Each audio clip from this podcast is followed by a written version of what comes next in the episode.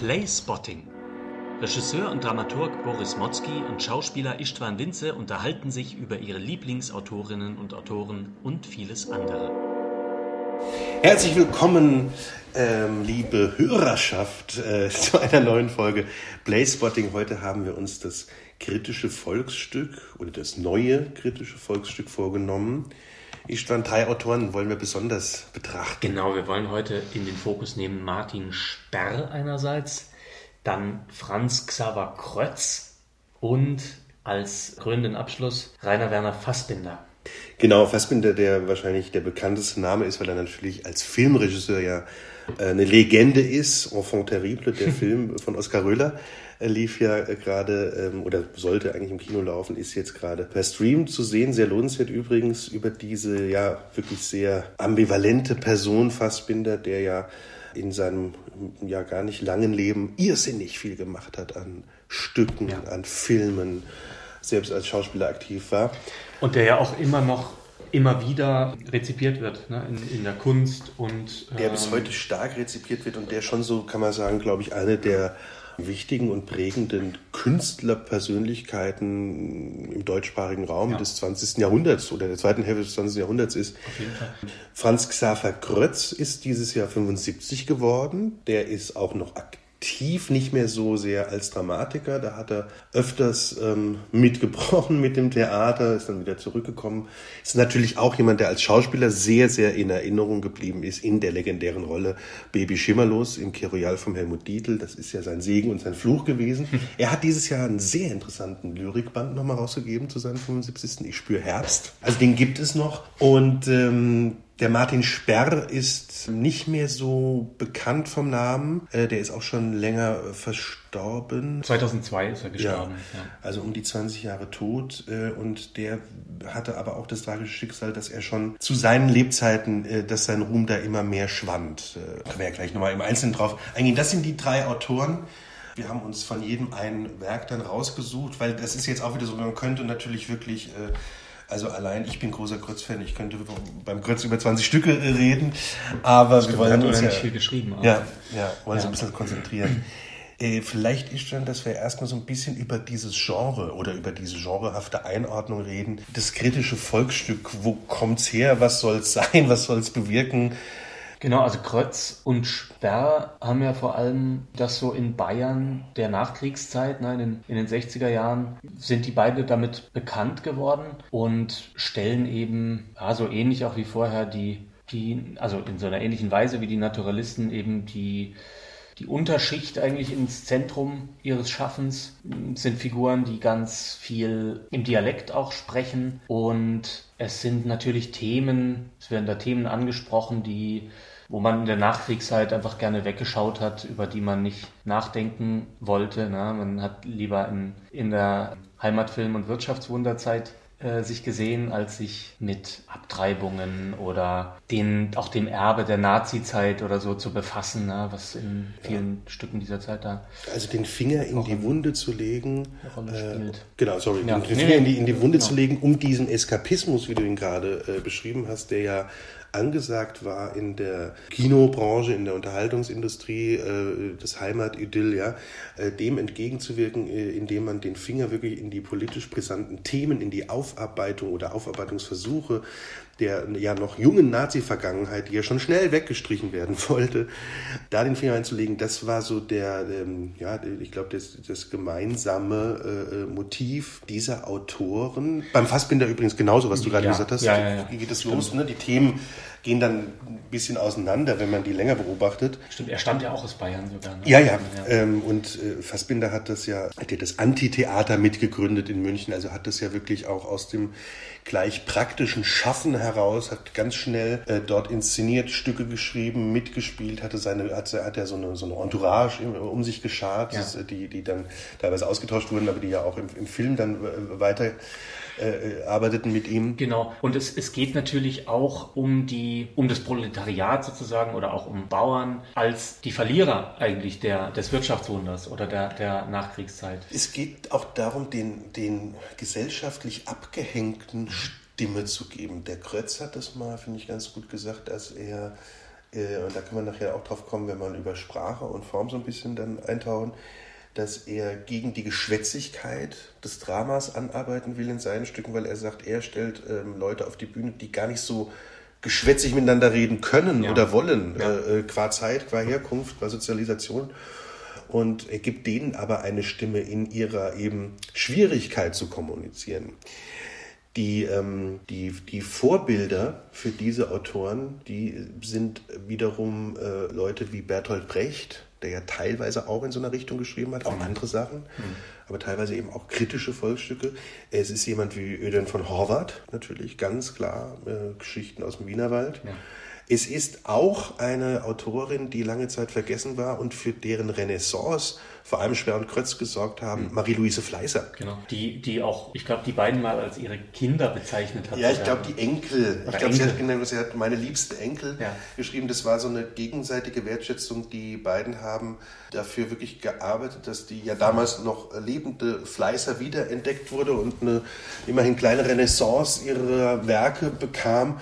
Und sie wiederum war voll des Lobes für diese jungen Männer, die ja mit ihren Stücken sehr provoziert haben und sich ja sehr mit äh, Zensur, äh, Anfeindungen, Anfeindungen, Skandalen, äh, ja, wieder, ne? genau, äh, auseinandersetzen mussten. Ja. Eine ganz schöne Begegnung eigentlich, dass da so eine über die Generation ähm, wirksame gegenseitige Bewunderung äh, da war. Ja.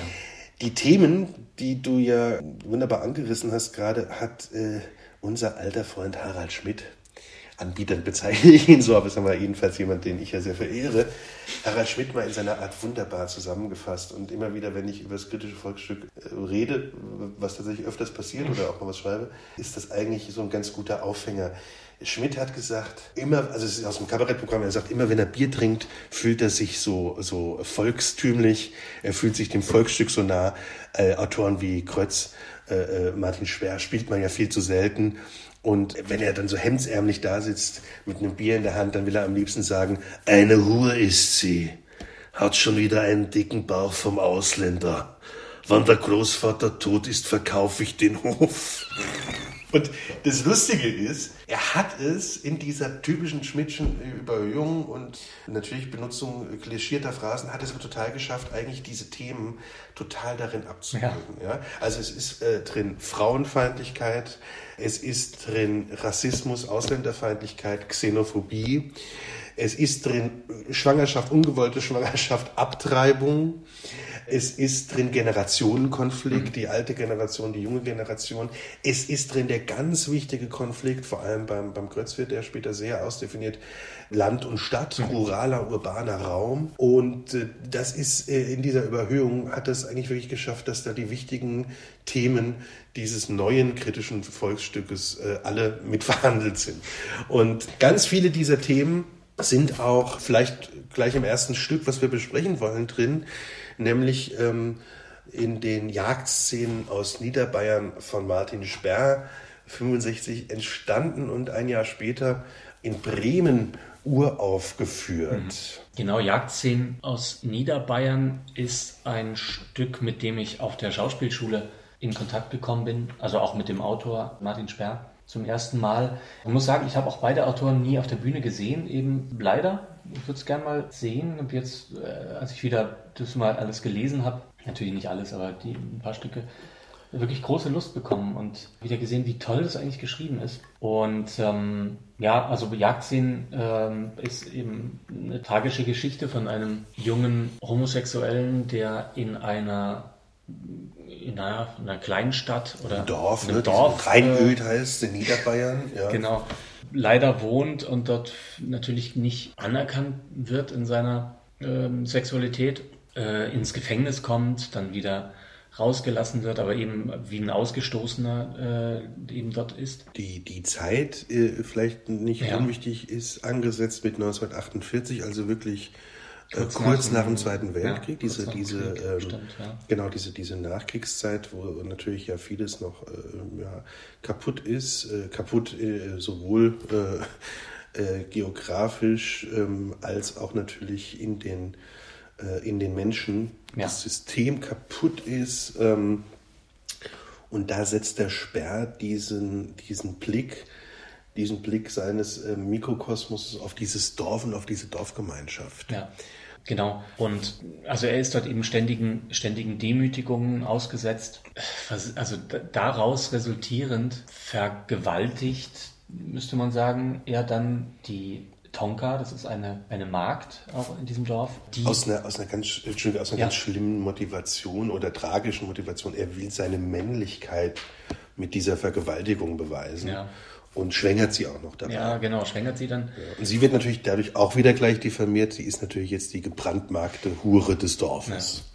So. Ja, also ganz, ganz äh, furchtbar dieses Pseudomoral auch der, der Nachkriegszeit äh, da zusammengefasst in diesen beiden Figuren, die da eben beide zum Opfer werden. Und äh, sie, sie kommt dann, kommt dann später nochmal zu ihm und ja, sagt ihm eben, dass sie schwanger ist. Er möchte aber mit ihr eigentlich nichts zu tun haben. Daraufhin beschimpft sie ihn als schwule Sau, glaube ich. Schwule Drecksau. Schwule Drecksau, genau. Und äh, das, das löst dann in ihm eben aus, dass er völlig ausrastet und sie tötet. Ja, das zweite Mal wird er durch die äh, Beschimpfung, Diffamierung äh, äh zum Verbrecher. Ja.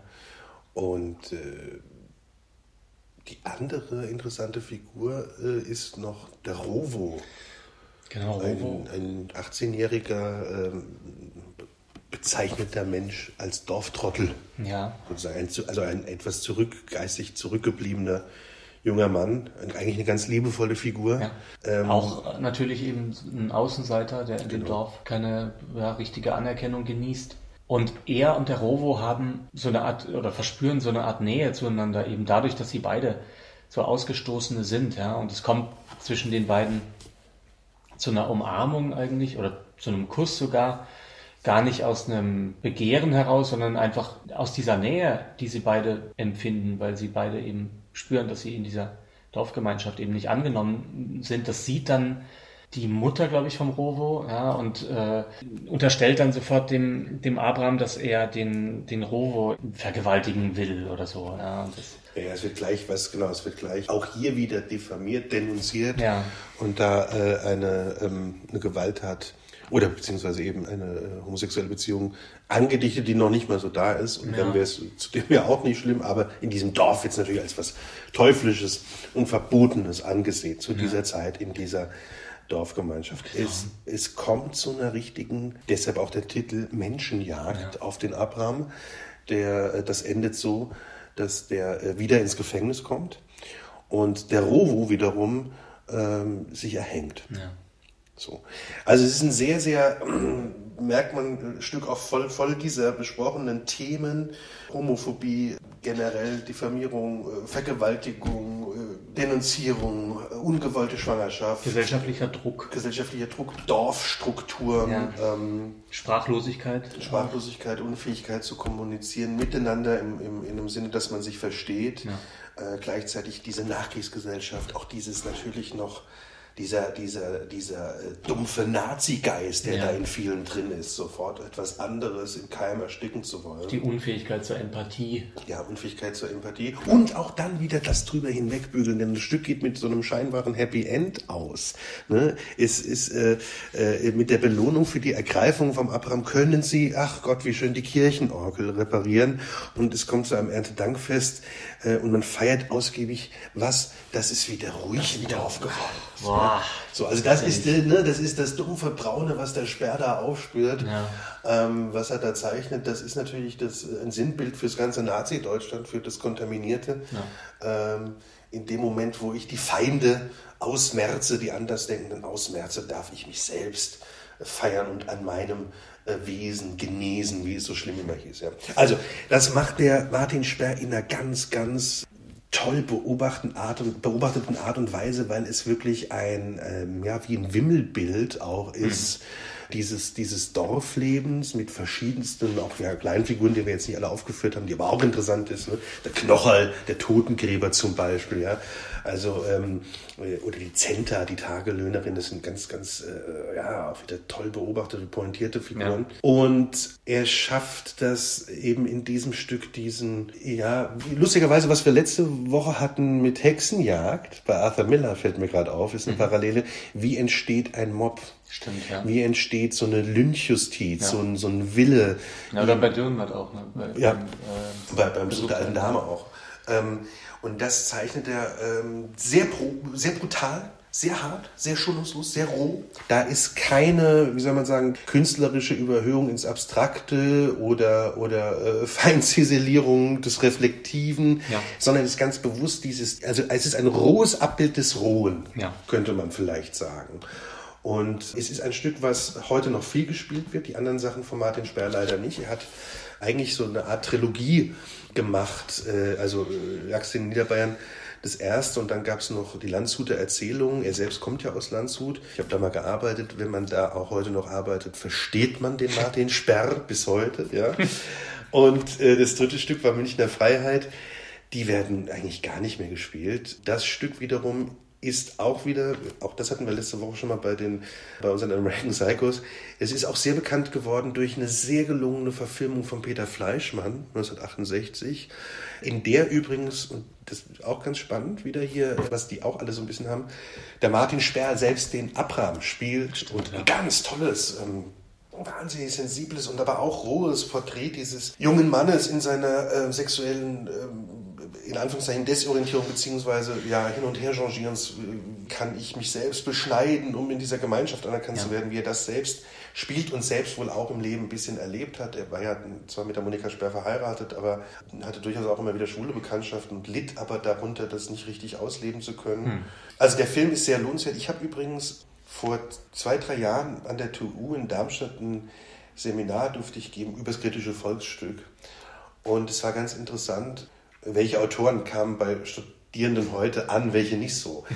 Der Martin Sperr mit den Jagdszenen war jemand, den die, das fanden die ein richtig tolles Stück und auch dieser Film, der nun wirklich auch 50 Jahre mhm. alt ist, den haben wir geschaut äh, und die waren wirklich von dieser Kraft und dieser Radikalität sehr begeistert. Und eine schöne kleine Anekdote war, dass einer der Studenten mir erzählte, sein wohl Großvater hatte ein Kino äh, im Bayerischen und dort lief dieser Film Aha. und der wurde stark angefeindet ja, von klar. der Dorfgemeinschaft, dass er dieses Machwerk zeigt. Der Opa muss aber äh, ein, ein äh, ja, eher innovativ denkender Mensch gewesen sein und hat diesen Film, äh, trotz auch irgendwie äh, Schaufenster wurde eingeschmissen und, und solchen Sachen, hat den Film aber gezeigt und hat irgendwann gesagt, er zeigt den umso länger, je, je länger die Leute dagegen protestieren. Gut, also eine schöne Geschichte auch, die so zeigt, wie das ineinander spielt und wie bedeutend sowas zu der Zeit damals war. Ja. Und letztlich, wenn wir uns natürlich heute auch teilweise dörfliche beziehungsweise geistig dörfliche Strukturen anschauen, auch heute noch finde ich ein, ein wichtiges Stück. Der Martin Kujay hat es mal gemacht vor ein paar Jahren, als er noch am Resi war Aha.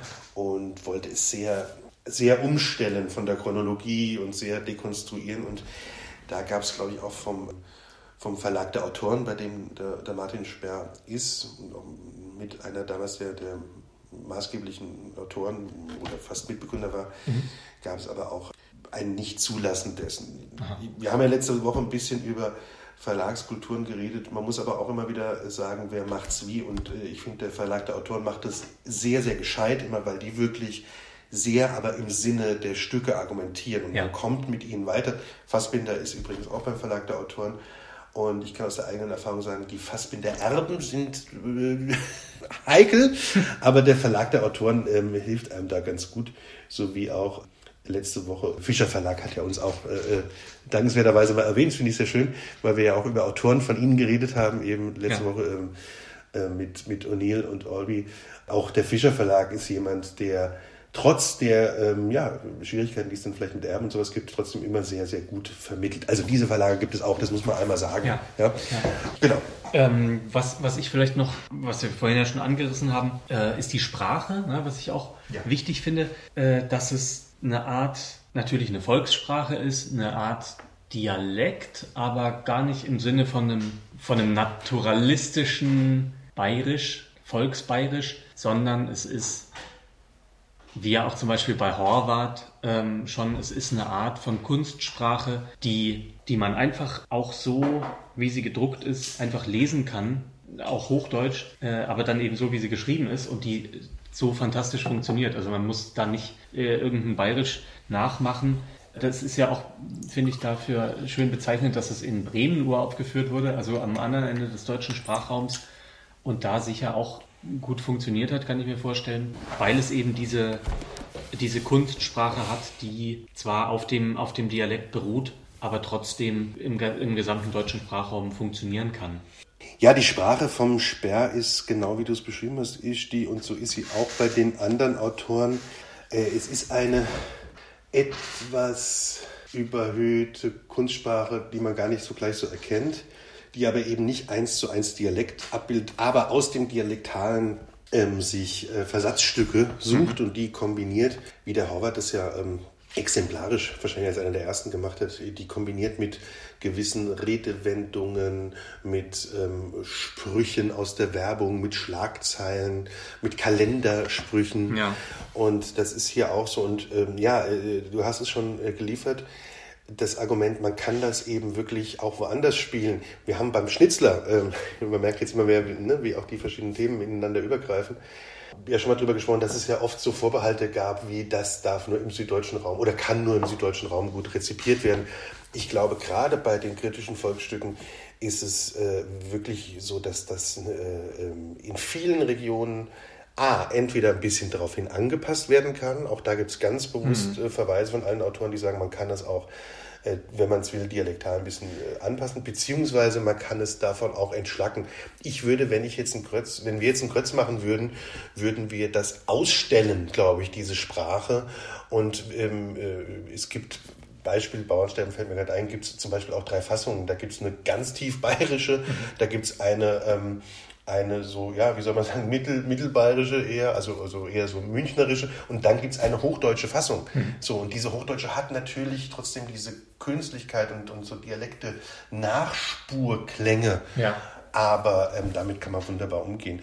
Äh, ich wollte eine Sache noch nachliefern zu Martin Schwer, dass der so ein tragisches Schicksal hatte. Der ähm, wurde ja äh, äh immerhin irgendwie so äh, paar 50 oder so. Ende 50, aber der hat einen, ähm, eine Erkrankung gehabt, recht früh schon. Genau, er hatte eine Gehirnblutung, recht früh. 1972 ja. lag dann ganz lange im Koma. Mit 27 oder so schon, glaube ich. Ja, und dadurch hatte er wirklich diese, naja, äh, Motivation, Schaffenskraft, Schaffensenergie so ein bisschen verloren, litt sehr unter Gedächtnisverlust Zeit seines Lebens, unter Schwächeanfallen und ähm, war dann eher immer noch mal so als Schauspieler, als Regisseur ein bisschen aktiv. Aber ähm, übrigens hat er einen wunderbaren Gastauftritt auch in Monaco Franze als Friseur Läusel.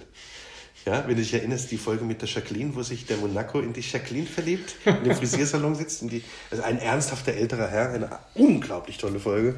Und dann äh, kommt Martin Speer immer als der Friseur Läusel und sagt, ja, wir wollen was den sagen, es dem Läusel. Der Läusel weiß schon, wie es geht. Und jetzt kommt, jetzt kommt unsere Jacqueline und die macht ihnen die Pediküre. So. Also, so wollen wir Martin Speer in Erinnerung behalten. Als einerseits einen tollen Schauspieler, den man, wie gesagt, noch im Monaco-Franze und in dem Filmjagdszene entdecken kann und als einen der grundlegenden Autoren für dieses Genre. Wir kommen zu meinem absoluten Favorite, der Franz Xaver Krötz. Schon der Name ist Programm, oder? Ja. Franz Xaver Krötz, ja, ist äh, auch ausgebildeter Schauspieler. Äh, er ist dann, äh, hat dann zwar abgebrochen, war am, am Reinhard in Wien und arbeitete aber auch, es gibt so einen lustigen Lebenslauf von ihm, irgendwie, da steht dann auch als äh, Schaffner, Tracker, äh, Kraft, genau, genau ähm, Kellner, Bauarbeiter. Pfleger. Pfleger, also hat alles gemacht und hat dadurch natürlich auch genau die, die Leute, die er dann porträtiert, kennengelernt, die sogenannten kleinen Leute oder heute sagt man ja so ein bisschen lieblos das Prekariat, aber der Krötz, der ein sehr widerborstiger Typus bis heute ist, beobachtet die mit einer unglaublichen Liebe, was so interessant ja. ist. Also der ist ein ganz sensibler Schreiber, obwohl er ja auch so in seiner Selbstinszenierung in Interviews immer wieder auch eine Art Enfant terrible, wie der dritte, auf den wir nachher zu sprechen kommen, Fassbinder war, der oft provoziert hat, gebellt ja. hat, ja. sich gestritten hat.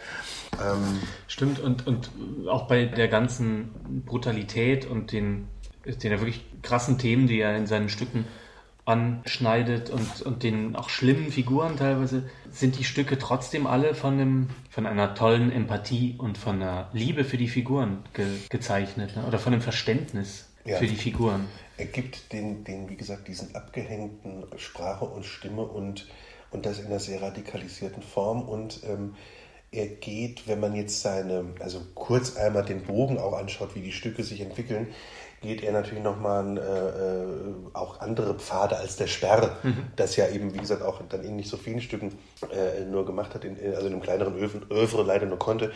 Der Krötz fängt an mit diesen kleinen Stücken, Studien, oft sind es auch Stücke für nur zwei Personen oder drei Personen.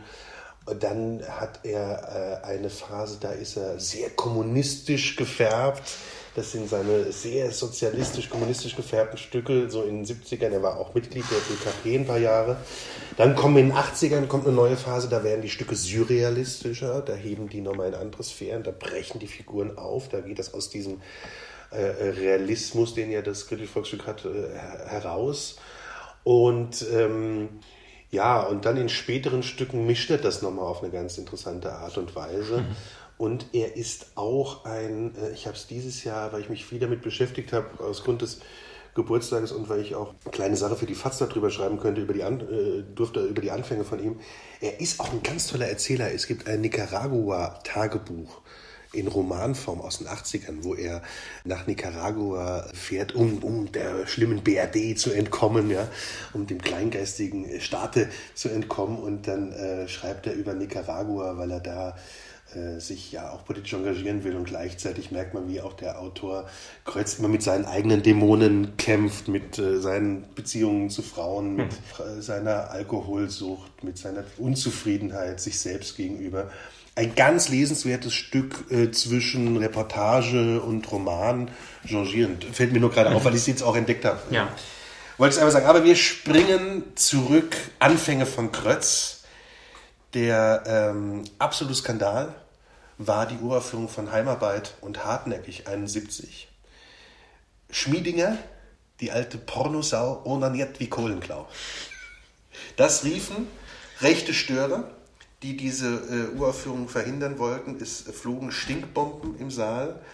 Äh, Walter Schmiedinger und Ruth Drechsler spielten Heimarbeit, ein auch tolles Stück. Ähm, mit eben damals natürlich sehr provokativen Szenen. Onanie auf der Bühne, Abtreibung auf der Bühne, Kindsmord auf der Bühne. Also, also wenn man es jetzt nicht so sensibel behandeln würde wie der Grötz, wenn man hm. diese Sachen hört, denkt man auch schlimmstes Bildzeitungsschlagzeilenniveau. Ja. ja, wenn man das hört. Das sind natürlich äh, ist ja eine eine Schauertat an die andere gereiht, vor allem auch für damalige Gemüter. Damit wurde Grötz über Nacht bekannt und er war auch, wie wir es später beim Fassbinder haben, ein irrsinniger Arbeiter. Der schrieb damals in, in so einem Jahr vier, fünf Stücke, mindestens drei wurden uraufgeführt. Und diesen, diesen Ausstoß hatte er recht lange. Ja. Wir wollen uns aber beschäftigen mit einem auch recht frühen Stück aus dem Jahr 71, Wildwechsel. Genau, Wildwechsel. Ich finde, da, da treibt er eigentlich alles, was wir über den Sperr schon gesagt haben vorhin, nochmal ins Extreme. Ja, es ist, also es spielt jetzt hier nicht auf dem Land, sondern schon in der Stadt, aber eben in so einem Arbeitermilieu. Die Hauptfigur ist die Erika, also eine 13-Jährige, ne, die vom, von ihrem Freund Alfred oder dann späteren Freund Alfred verführt wird am Anfang, mehr oder weniger. Dann aber selber eigentlich eine sehr, der die Oberhand hat in der Beziehung, ein sehr selbstbestimmtes Mädchen ist und ihre Eltern, vor allem der Vater, eben sehr streng auch ein Mann, also dem die, die auch die Nazi-Erziehung noch in den Knochen steckt, der ja, auch ja. traumatisiert ist vom Krieg und so weiter, der aber seine Tochter wirklich äh, mit, mit harter Hand ähm, ja, misshandelt, muss man sagen. Ja. Der ja. auch, äh, und äh, selber das, den schönen Satz sagt, nachdem er sie geschlagen hat, äh, da fehlen mir die Worte oder so. Also diese Sprachlosigkeit, der, der Figuren, die also auf so eine traumatische Art eben aufgewachsen sind, wie er. Ja. Ist da ganz toll eigentlich beschrieben. Und der völlig versaut, wie du es gerade gesagt hast, von diesem Nazi-Geist eben noch. Ja, ist, genau. Also der auch an einer anderen Stelle sagt, äh, solche wie euch hätten es beim Hitler noch vergast. Ja, ja. Dass übrigens diese Sätze fallen, wir hatten es gerade bei den Jagdszenen, Hure, Schule, Drecksau, Jetzt hatten wir gerade die Themen äh, äh, beim Krötz wie hart, die waren in der Plakativen auch äh, zur Schaustellung. Jetzt hier wiederum vergast. Also das ist natürlich auch eine große ähm, äh, äh große Leistung, Errungenschaft dieser Autoren gewesen, dass die absolut Tabubrüche begangen haben. Solche Wörter auf deutschen Bühnen in den 60er, 70er Jahren waren nicht kommod. Das, äh, die waren nicht, genau, ne? auf der Bühne nicht, aber nicht gewöhnt. obwohl man sie natürlich nachts in jedem Stammtisch äh, hört. Absolut, konnte. und das wahrscheinlich auch schon Jahre und ja, Jahrzehnte ja, davor, natürlich. aber es war nicht kommod, dass das, also ich meine, Theater hat ja, auch da haben wir schon manchmal drüber schon, ja. hat ja auch lange Zeit so eine bildungsbürgerliche Heiligkeitstempelanbietungskultur, ja. oh, langes Wort, gehabt. Äh, da, davon haben die das natürlich ein Stück weit befreit, dass man auf dem Theater A eher so gesprochen hat, wie man es vielleicht nur aus der Kneipe kannte, hm. äh, und sich aber auch ähm, da dadurch natürlich ein realistischeres Bild der Menschen gezeichnet hat. Weil, ja. weil der Götz ja auch sagt, ich kann ja nicht jetzt äh, so tun, als hätten Figuren, die jetzt eben diesen Bildungshintergrund qua, äh, äh, meistens ja qua äh, auch sozialer ähm, Herkunft gar ja. nicht haben konnten, genau. durften. Ich kann die doch jetzt nicht sprechen lassen wie Figuren von Schiller und Goethe und auch nicht wie von, äh, weiß ich nicht, noch äh, äh, Wedekind, ja? ja. So. Ja, genau, und, und dass man, dass man eben auch hier so Leute, die, heute würde man sagen Prekariat, äh, auf die Bühne, auf die Bühne stellt wieder. Ne? Ja. Also der, der Alfred ähm, arbeitet dann im Schlachthaus. Ja. Und Genau, vielleicht um, um kurz die Fabel einmal äh, ja. äh, dazu vollenden, wie du es gesagt hast, die, äh, die, die, die, Eltern verbieten den Umgang mit dem Alfred ähm, und die Erika äh, zieht es aber wieder zu ihm, ja, als er aus der Haft entlassen wird und äh, dann wird sie schwanger von ihm. Und jetzt kommt der Entschluss und der ist im Kreuzstück sehr aus der Motivation dieses jungen Mädchens heraus, der Vater muss weg. Sie wollen den Vater töten. Und sie machen es auch. Und in einer, in einer sehr schon radikalen Herzlosigkeit auch. Mhm. Ja, und gleichzeitig so einer äh, Reportage Nüchternhaftigkeit wird das dargestellt. Und was ich sehr ähm, beeindruckend immer fand, äh, wie dieser Mord dann geschildert wird, der, der, ist nicht so leicht umzubringen. Ja. Er geht nicht tot, ja? ja Solche ja. Sätze fallen. Äh, es gibt ein paar Jahre davor, äh, schafft der Hitchcock als einer der ersten ist im Kino in dem Film Der zerrissene Vorhang mit Paul Newman zu zeigen, wie schwer ein Mord ist. Äh, das gibt so eine Szene, wo Paul Newman Wolfgang Kieling, einen Stasi-Agenten, umbringt und der, er geht nicht tot. Mhm. Ja, und der wirkt ihn und, und der Hitchcock hat es ganz bewusst so gemacht, dass keine Musik drunter gelegt mhm. ist.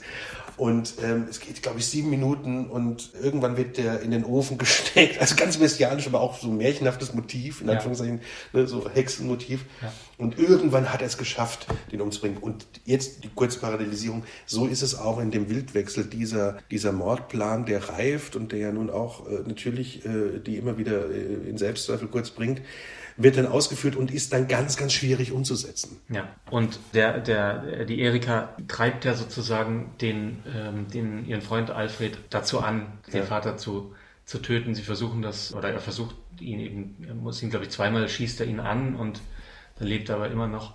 Ja. Letztendlich erschlägt die Erika genau. ihn dann. Ne? Genau. Und das ist so, also es ist so eine tolle Sprache, finde ich, weil sie noch viel mehr als bei Sperr unheimlich komprimiert ist. Ja. Es ist also das Gegenteil von, von geschwätzig. Es ist wirklich kein Wort zu viel in dem Text. Ne? Das ist ganz toll. Ja. Und, und alle Figuren sind eben gleichzeitig auch, äh, haben diese, diese Sprachlosigkeit einer, einer Gesellschaft, die eben keinen, keinen Widerspruch duldet und keine, kein Ausbrechen auch aus, aus diesen Konventionen. Also selbst auch äh, eben die jungen Erika und Alfred sind gar nicht in der Lage, ihre ihre Gefühle irgendwie zu äußern. Bei den Eltern ist es natürlich noch, noch schlimmer. Und ich war wirklich ganz gefesselt jetzt nochmal beim Lesen. Der, der Krötz ist, äh, wie du es gesagt hast, ist der Meister der Reduktion. Ja.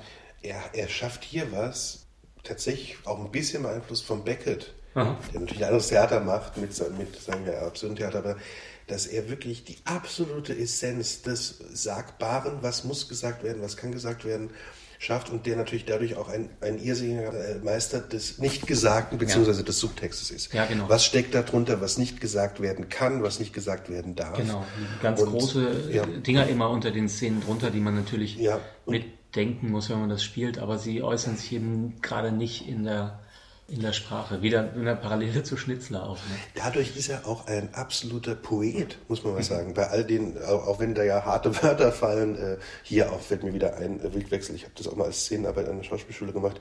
Ja. Äh, der Titel war so ein Regie-Workshop, war einfach wegschneiden und fertig. Das mhm. ist natürlich die Meinung, man muss den kastrieren, der da jemand äh, verführt. Das ist wieder die, die Nazi-Meinung des Vaters. Ja, Also solche Sätze fallen, aber er ist ein großer Poet und ähm, mich wundert es nicht, beziehungsweise hat es sehr erfreut, dass er dieses Jahr äh, nochmal ja eben doch jetzt auch ähm, schon äh, stattlichen Alter diesen Gedichtband rausgebracht hat. Es gab immer mal Gedichte von ihm vereinzelt, aber dieses Ich spüre Herbst, der natürlich mit all diesen Themen auch wieder spielt, natürlich auch sehr mit dem Alter und auch, mhm. auch viel mit der Koketterie, aber zeigt den einfach als einen, einen Sprachmeißeler. Also das, der, der meißelt wirklich diese Worte und äh, es ist wie aus dem Steinbruch heraus, dass da eine ganz tolle Kunst entsteht. Ja. So. Ähm, der Wildwechsel, auch übrigens nicht untypisch für diese Autoren, beruhte auf einem wahren Fall.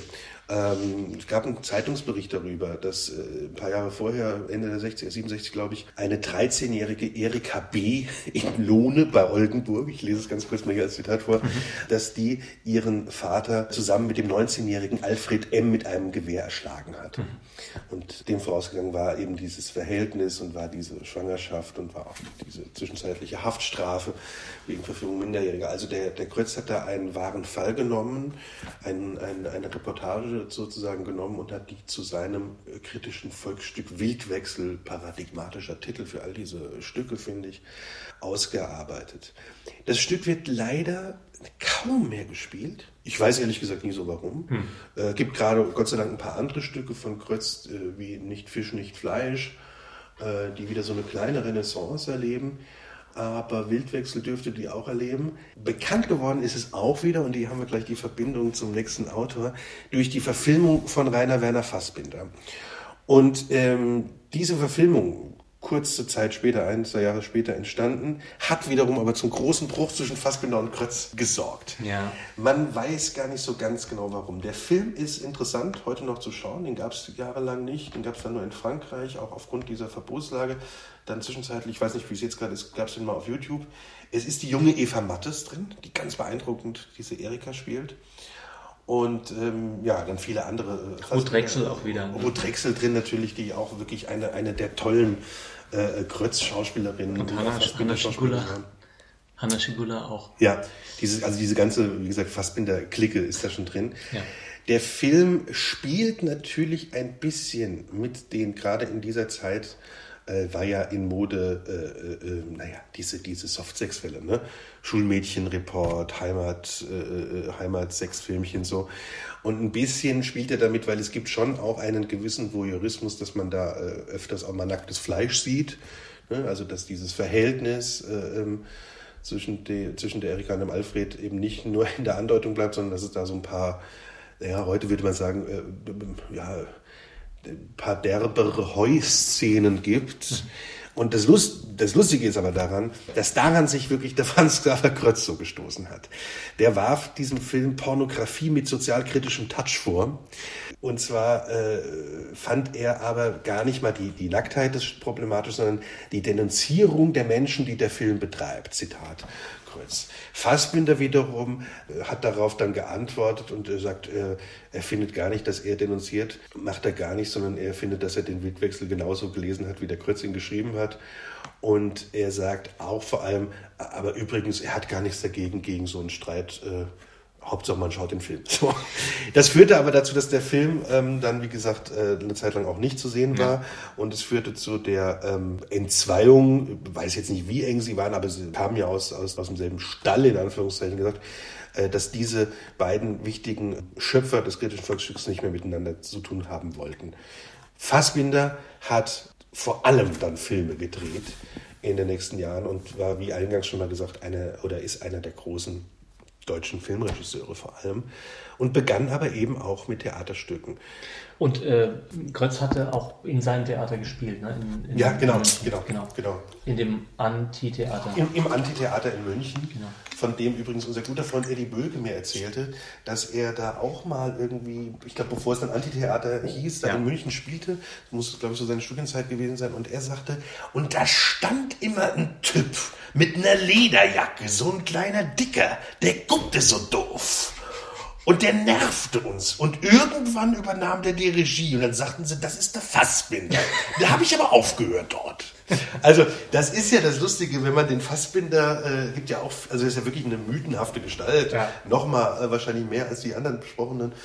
Kreuz bestimmt auch, aber Fassbinder einfach nochmal international dann ähm, wahrscheinlich, obwohl, Kreuz muss man auch ganz kurz nochmal nachliefern, wurde, war einer der meistgespielten Dramatiker weltweit zu seiner besten Zeit. Aha. Das ist sowas, was man auch vergisst, weil, ja.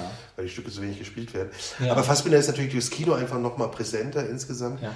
Und ähm, der war ein, immer wirklich eine schwierige Figur. Ne? Der hat sich ja auch, also der, der scharte ja so eine Familie um sich und hat aber die Leute auch gerne, naja, immer gequält. wieder geliebt und gequält. Ne? So, also das, der hat schon so eine, so eine Sadomaso-Tour da gern gefahren und war ja schwul, hatte aber auch dann immer mal wieder mit Frauen was und hat aber auch diese äh, Liebhaber und Liebhaberinnen immer wieder, ähm, hat immer wieder Psychospielchen mit denen gespielt. Mhm. Das muss man ein bisschen dazu wissen, wenn wir nämlich über das Stück reden, was wir uns heute vorgenommen haben, die bitteren Tränen der Petra von Kant.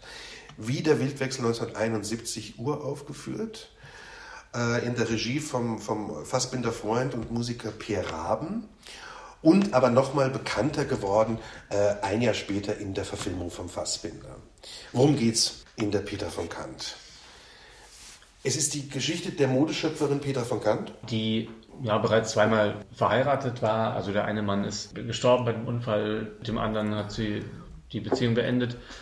Und sie lebt eben in einer seltsamen in einer seltsamen Beziehung mit ihrer Sekretärin, die sie ja auch quält im Prinzip, die sie wie so eine, wie eine Sklavin behandelt, die sie immer wieder demütigt. Und sie lernt dann durch eine, durch eine Freundin eine junge Frau kennen, die als Model arbeitet, ja, und Karin, äh, genau, und die auch selber verheiratet ist eigentlich und verliebt sich in sie, ja, und beginnt eine Beziehung mit ihr. Und Karin versucht sich aber dann, also ist da nicht so glücklich, versucht sich auch aus dieser äh, Beziehung dann wieder rauszuziehen. Dann kommt ihr Mann, der in, eigentlich in, in, Australien wohnt, kommt äh, nach Europa und dann kommt sie wieder mit ihrem Mann zusammen und ähm, beendet diese Beziehung zu, zu äh, Petra. Ja, und Petra ist am Boden zerstört, diejenige, die ähm, ja immer auch wieder mit den Gefühlen anderer gespielt hat, hat sich jetzt eben richtig verliebt und dann kommt dazu, aber es war A, eine für sie zu junge Frau und B, eine Frau, die eben nicht nur auf die lesbische ähm, äh, nicht nur aufs Lesbische stand, sondern auch immer wieder Männer hatte. Und Petra fühlt sich alt, allein in ihrer Sexualität, missverstanden. Äh, es gibt dann noch eine ganz interessante Passage mit der Mutter, mit der sie sich auch streitet. Es gibt ja dann so eine Geburtstagsszenerie, wo sie sich komplett mit, der, mit ihrer Mutter, mit ihrer natürlich auch nervigen Mutter überwirft und mit der eigentlich treu ergebenen Dienerin Marlene sich überwirft und alle sozusagen da zum Teufel äh, äh treiben will und dann sehr in dieser Einsamkeit verstrickt übrig bleibt und äh, ja, immer noch in dieser Liebe, aber zu der jungen Frau. Es ist, gab eine schöne Kritik von Uli Gregor, eine Studie in Dekadenz, gegenseitiger Abhängigkeit, Leidenschaft, Raserei und Verzweiflung in seinem Hang zum Exzess, vielleicht das am weitesten vorgetriebene in der Gestaltung virtuoseste Melodram Fassbinders. Das ist eine ganz schöne Kritik aus dem Grund, weil es beschreibt äh, das, was er jetzt viel mehr hat als die vorher beschriebenen Autoren den Hang zum Melodram. Mhm. Fassbinder ist ganz großer Fan, äh, muss man dazu wissen, äh, von einem der großen Regisseure des Hollywood-Melodrams, äh, Douglas Sirk. Eigentlich aus Deutschland kommt Detlef Sirk, mhm. der nach Hollywood ging und der mit dem Film Solange es Menschen gibt, einen der wunderbarsten Filme aus den 50ern mit Leonard Turner, gemacht hat, wirklich, äh, der die Rassenproblematik in den Vordergrund stellte und wirklich ein großes Plädoyer für die Überwindung aller, aller äh, äh ja, Rassenvorurteile mhm. gekämpft hat. Mhm. Das ist ein ganz großes Vorbild von, von äh, Fassbinder, das steckt da drunter. in der Kant und gleichzeitig ist die Kant, die ja komplett nur im Frauenkosmos spielt. Übrigens, interessanter, ja, ja, früher Film, äh, der wirklich einen sehr emanzipatorischen Charakter durch auch hat und gleichzeitig sagt, so, ne, wie, wie sich äh, Männer bekriegen äh, in ihren Liebschaften oder Verhalten, hm. so kann das auch unter Frauen sein. Also das, was man heute als toxische Männlichkeit bezeichnet, würde hier aber auch, auch, auch auf eine toxische Weiblichkeit äh, innerhalb ja, eines, hm. eines weiblichen Kosmoses äh, gelten. Es ist der Parallelstoff zu Faustrecht der Freiheit, wo er einen reinen Film über die schwule Szene gemacht hat. Ähm, da ist das Pendant die Petra von Kant. Und ähm, ja, ich finde, es ist ein, äh, auch das, äh, nicht so sehr beim Sperr, beim Krötzschön und auch beim Fassbinder, es hat auch immer einen bitteren Humor dabei. Ja. Es hat äh, eine, eine, ja, in, in all der Tragik irgendwie auch immer wieder so eine, so eine gewisse Suffisanz, äh, äh nicht unmenschlich äh, wie es die Leute zeigt, aber trotzdem auch öfters mit einer ironischen mhm. äh, äh, Zeichnung dessen. Und ähm, es sind auch einfach tolle Frauenrollen, muss man mal sagen. Ne? Also wir haben es ja jetzt hier am Stadttheater gemacht in der Regie von der Pauline Beaulieu, finde ich eine sehr stimmige Inszenierung geworden. Ja, ich finde, das ist ein toller Stoff, der, ähm, der das so aufzeigt, letztlich, wie sehr Liebe und Liebeswirren, jetzt mal entkleidet von Zeiten und Geschlechtern generell, Themen sind, in denen oft Machtstrukturen ausgespielt und ja. ausgenutzt werden. Also Liebe Absolut. als Macht, Eros als Macht ist eigentlich das, was hier auch ein bisschen dahinter steckt. Mich erinnert's übrigens immer auch ein bisschen an den großen Stoff Gefährliche Liebschaften von de Laclos, äh, den wir natürlich auch sehr kennen durch die Verfilmung von Friers und auch sehr durch Heiner die Müller. Intellektualisierung bei Heiner Müller ja, im Quartett. Ja. ja. Also Stimmt, wie die miteinander umgehen. Genau. So. Macht und, und Liebe oder, oder äh, Beziehung. Und es ist natürlich, es ist natürlich hier auch total autobiografisch ne, bei ihm. Also eben durch die, seinen Umgang mit all seinen Liebschaften oder Untergebenen und seiner Entourage, die ja. er da immer an einer kurzen Leine gehalten hat. Sprachlich hat er auch die Reduktion, hat aber auch manchmal noch mal mehr den Hang zum Kitsch. Der ja. Fassbinder ein bisschen zum Kitsch und auch manchmal aus heutiger Sicht ein bisschen zur unfreiwilligen Komik. Auch die, also teilweise die Filme, also manche sind ja absolute Meisterwerke, aber jetzt gerade der Kant-Film, in den wir auch da nochmal reingeschaut haben letztes Jahr, mhm. der hat ja manchmal auch was, wenn der nicht so ernst dann doch größtenteils gemeint wäre, könnte man auch denken, das ist eine Helga, Helge Schneiderhafte oder, oder, weiß, oder fast Rosa von Braunheimhafte, ja. auch ironisierende Beobachtung ja, ja, oder auch, teilweise gibt ja auch so Schauspielerinnen, die er hatte, also ist ja immer eine Geschmackssache, aber Hanna Schigula hat ja teilweise, die ist jetzt da gar nicht drin, aber der teilweise sowas immer Somnambules, ne, was manchmal auch so wirkt wie jetzt nicht so tolles Schauspiel, ja. ja. Ähm, oder Irem Hermann, die ich ja großartig finde, die aber auch für mich immer äh, eine, eine. Doch, Hanna Schigula ist äh, als Karin auch drin. Ah, Entschuldigung, das, dann war ich jetzt gerade. Äh, genau. Das habe ich gerade verwechselt. Okay, also dann, ja. dann ist sie da auch, genau, dann ist, dann ist nämlich die Schigula die Figur, die mich da, glaube ich, auch so ein bisschen äh, ja, zur unfreiwilligen äh, Komik gereizt hat im Spiel. Stimmt, ist dann doch Schikula.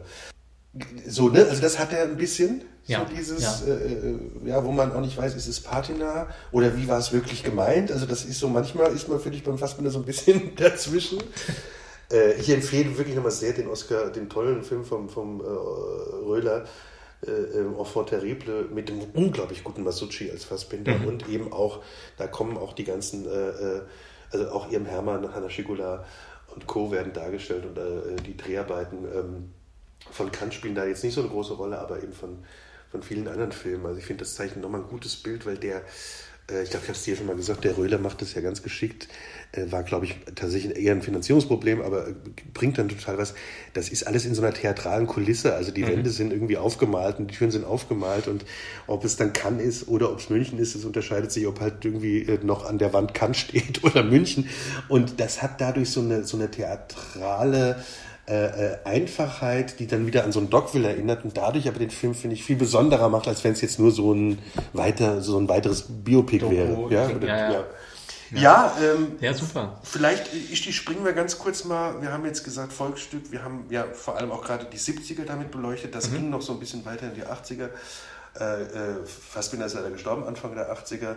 Sperr haben wir gesagt, stirbt zwar erst Anfang der äh, Nullerjahre, aber war längere Zeit nicht mehr so äh, schaffensfähig. Kreuz lebt noch, hat aber wie gesagt immer wieder mal im Theater gebrochen und dann auch lange Zeit nichts gespielt. Die Stücke wurden lange Zeit gar nicht mehr gespielt. Mhm. So in den 90ern war die Rezeption G0, würde ich fast behaupten. In den letzten Jahren gibt es so teilweise Versuche. Ich finde, es sind Stücke gerade in unserer ja, Welt, die ja nun doch in den letzten Jahren immer wieder mehr aus den Fugen zu geraten droht, äh, sind Stücke, die ganz wichtig werden ähm, um so eine ja, Zeitkontinuum über äh, spannende Methodik zu, zu finden. Wie war es damals in den 70ern? Was kann man davon heute auch noch eben äh, ähm, wirklich bewahren, um Kommunikation zwischen Menschen zu äh, ermöglichen und vor allem um eine gespaltene Gesellschaft vielleicht ein bisschen zusammenzuführen. Hm, ja. Klingt so predigerhaft jetzt. und wir wollten noch, wir wollten noch ein bisschen das, äh, den Bogen spannen ins ähm, in das Volksstück heute. Ne? Genau, wen, gibt es heute? Also gibt es denn neue Autoren? Es gibt ein paar. Christoph Nussbaum-Eder. Äh, genau, da hatten wir in Darmstadt ähm, die Kunst des Fallens. Ähm, da hast du ja auch mitgespielt. Auf, ne? Genau, stimmt, ja. habe ich, auch, äh, hab ich auch mitgespielt. Äh, ein schönes Stück, was im, im Biergarten-Milieu sozusagen spielt, mit also, lauter, ja. Ja. auch lauter verlorenen äh, Figuren. Es ist der Eismann kommt heute. Übrigens. Ein bisschen, ja, ich finde, es ist der, der bajuwarische Eismann ja, kommt. Ja. Das habe ich Christoph auch mal gesagt. äh, also da haben wir jetzt hier die Verbindung mit O'Neill. Ein tolles Stück, die Kunst des Fallens. Ja, der Christoph, äh, äh, den wir auch äh, kennen, liebe Grüße, wenn du uns hörst, ähm, den ich noch aus seiner Zeit als Hausautor am Nationaltheater Mannheim äh, kennengelernt habe, der wirklich der hat wirklich die tollen neuen kritischen Volksstücke geschrieben. Äh, mit dem Gurkenflieger in die Südsee oder äh, Mindelfinger Goldquell, was, was in einem Getränkelager oder bei einem Getränkehändler spielt. Äh, bis zu dem großen, also finde bisher sein Opus Magnum Eisenstein, was eben die, ähm, die Geschichte einer Familie äh, äh, jahrhundertdeckend sozusagen erzählt. Er hat das jetzt nochmal ausgearbeitet äh, ich freue mich, dass wir ihn bald hier am Staatstheater zu Gast sind mit einer Lesung in seinem Roman Die Unverhofften, wo er diese Geschichte, die er in, Eisenach schon, äh, in, in, in, in Eisenstein. Eisenstein. schon begonnen hat zu erzählen, nochmal äh, länger, über, über, über 100 Jahre hm. ausweitet und, und den Figuren natürlich nochmal eine größere Tiefe und, und Dynamik ihres schicksalshaften Werdegangs und des parallel geführten Werdegangs der Deutschlands äh, bietet. Also die, der Christoph Nussbaum-Eder ist einer, der total dieses kritische Volksstück ins Heute überführt hat. Mhm. Ähm, ein anderer ist, der es, finde ich, in, in, eine, in eine eher ja, nochmal groteskere Art und Weise bis hin zur surrealistischen Art und Weise überführt hat, ist der Ferdinand Schmalz. Mhm. Ne, mit dem Herzanfresser zum Beispiel, Stimmt, auch ein toller ja. Autor, sprachlich ganz, ganz äh, versiert, poetisch, einfallsreich, vexierhaft. Ja ähm, das Schmalzferdi. Und ja, es gibt so ein paar, es gibt auch, ähm, gibt auch ein bisschen den Franz Subel, der in so eine Richtung mal gegangen ist. Es gibt ein bisschen den Händelklaus. ja, also so ein paar gibt's. Ähm, genau, also der, der mich, also oder die beiden, die mich da am meisten beschäftigen, sind schon äh, Nussbaum, Eder und Schmalz. Und wenn man einmal mit so einer Runde äh, spät nachts in der Kneipe saß, und es fiel dann der Satz, die Diskothek ist seit jeher ein Ort der Lust. Dann ist die, wissen wir, wo wir jetzt mal wieder hingehen müssen. Wenn sie aufmachen. Wenn sie wieder aufmachen, ja, genau. äh, ich denke, die Weißwürste sind gut. Oh ja, super. Und die äh, Blaskapelle ist auch. Ja, also ortshaft ist. Ja. Dankeschön.